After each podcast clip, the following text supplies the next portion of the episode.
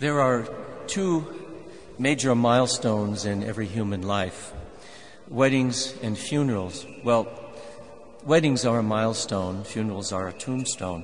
But never mind, those are the occasions on which my family usually gets together. I have, um, there are seven, five boys and two girls. And when we do, we spend our time catching up with each other's lives. Then ter- talk turns to politics and finally religion. At that point, the conversation takes a darker turn and we begin telling ghost stories. And that is because we shared a house where we grew up with an entity whose presence was subtle yet discernible. And I'm not talking about Casper the friendly ghost, but that's a story perhaps for another time. Ghost stories come in all sizes. The best stories are not about friendly ghosts, but vengeful ones. The resentful dead come back from the afterlife to seek vengeance for a cruel or an unjust death. One of the most famous examples of a vengeful ghost in English literature is Shakespeare's Hamlet. The play turns on scene five in the first act, where the ghost of Prince Hamlet's father appears asking Hamlet to avenge his betrayal and murder at the hands of King Polonius. Now, the story of the Lord Jesus is also a story about betrayal and murder at the hands of others.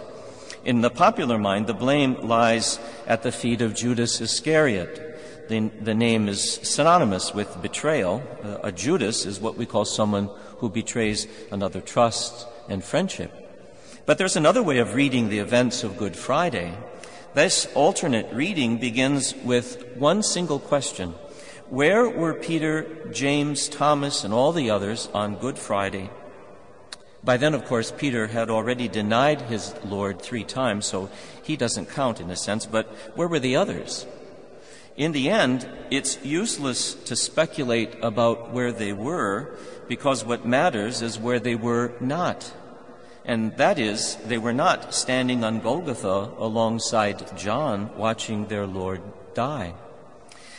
This might explain one other reason why they are hiding behind locked doors in the hours and days after Easter Sunday.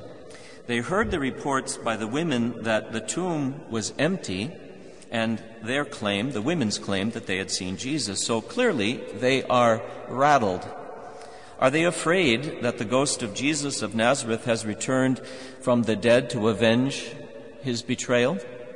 If so, it would have made an excellent plot for a Gothic novel. But as we listen to the Easter Gospel in the Divine Liturgy, we discover something altogether different. First, the one who appears to them is not a ghostly apparition, but the risen and glorified body of a man crucified and dead three days in the tomb.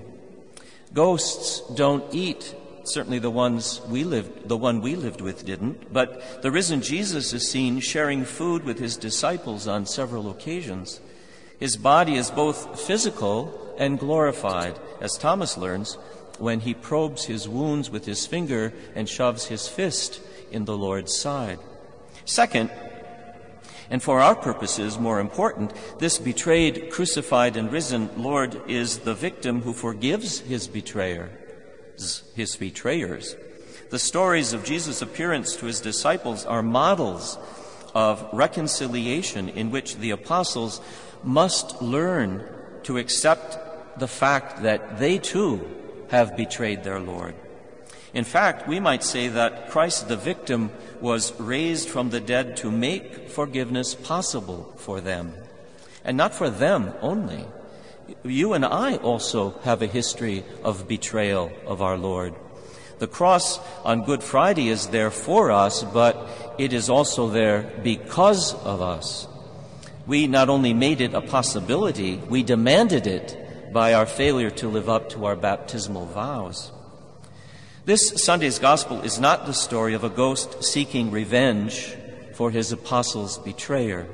It is rather the story of how the victim of human sin is raised up as forgiveness for all his disappointing disciples, the apostles, and you and I.